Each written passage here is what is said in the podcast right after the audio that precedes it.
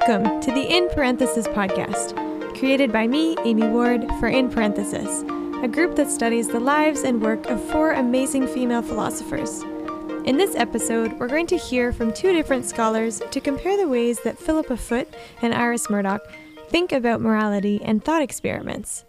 First, we're going to hear from Jacquelyn Maxwell, a PhD student researching moral particularism at Queen's University in Kingston, Ontario.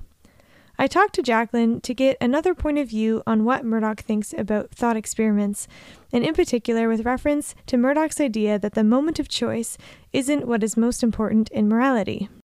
Okay, yeah, so can we talk about Murdoch's moment of choice and then compare that to the way that Foot talks about moments of choice a little bit? Yeah. So, in an article called Vision and Choice, Iris Murdoch talks about the flaw in moral philosophy that it focuses on this discontinuity between the life that you live most of the time and this brief moment of choice in which you exercise freedom. She thinks instead that the way to think about moral philosophy is to think about the way that you might cultivate your moral vision that allows you to make decisions. So, one reason she thinks this is because of psychological concerns. So, in Sovereignty of the Good over Other Concepts, she talks about the way that the ego might influence how you th- see things and that you kind of want to construct fantasies for yourself so you don't have to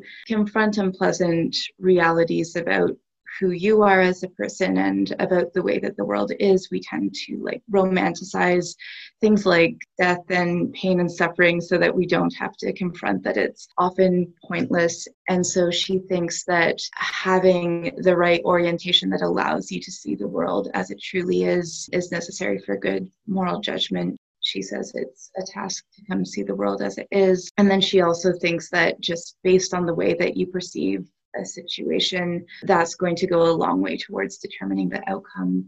But on the other hand, in the article that she writes on the question of abortion, she uses a lot of thought experiments that do kind of disconnect the moment of choice from your past. And, and she does try to complicate the the notion of the doctrine of double effect a bit by kind of bringing in different duties that might be in place so that it's not just kind of a matter of utilitarian choices. Yeah, so thinking about Murdoch and the way that she talks about the moment of choice, like I would think that she wouldn't like thought experiments, but do you know if she's actually talked about that or like what do you think she would say about using thought experiments?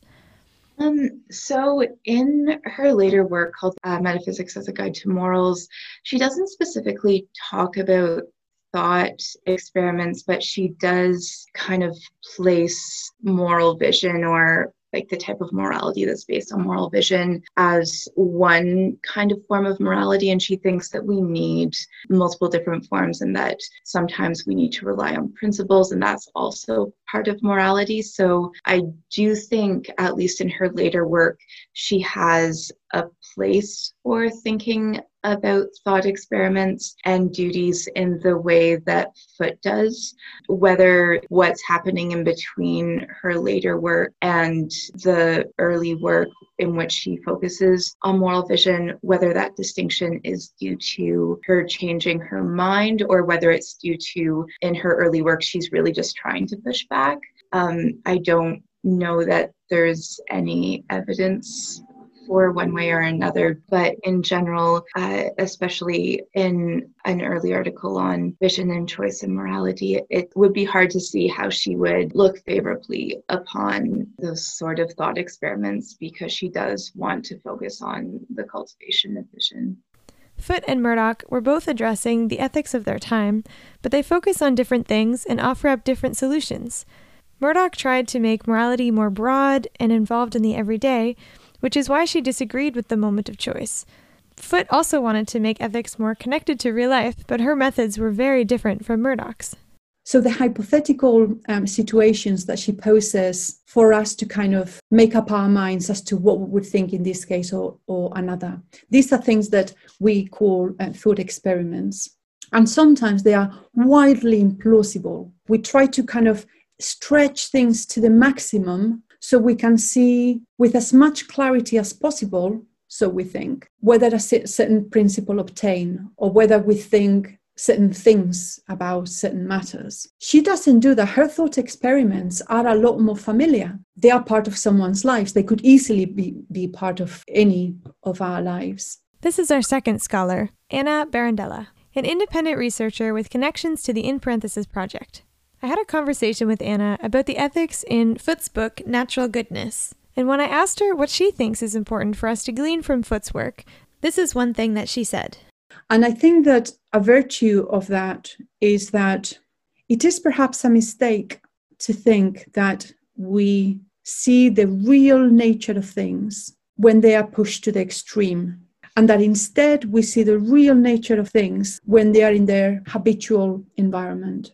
I mean, it might be that both approaches are necessary. That sometimes, you know, looking at life as it is is just too messy. We just can't get clear on you know whether we feel this or that way about one question or another and we need to you know peel things out so we are left with something that is so abstract that is perhaps difficult to see how it relates to anything that has anything to do with human life it is of course an onus on us and philosophers to not lose sight of that connection the abstraction is just temporary we have to then bring it right back to life so, so I think that this is um, an, another virtue of her account that she keeps her ethics close to life.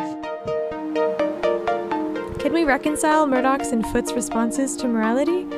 When might thought experiments be useful, and when do they distract away from reality too much? Well, that's all for now. A special thanks to Jacquelyn Maxwell and to Ana Barandalla for the interview conversations included in this episode.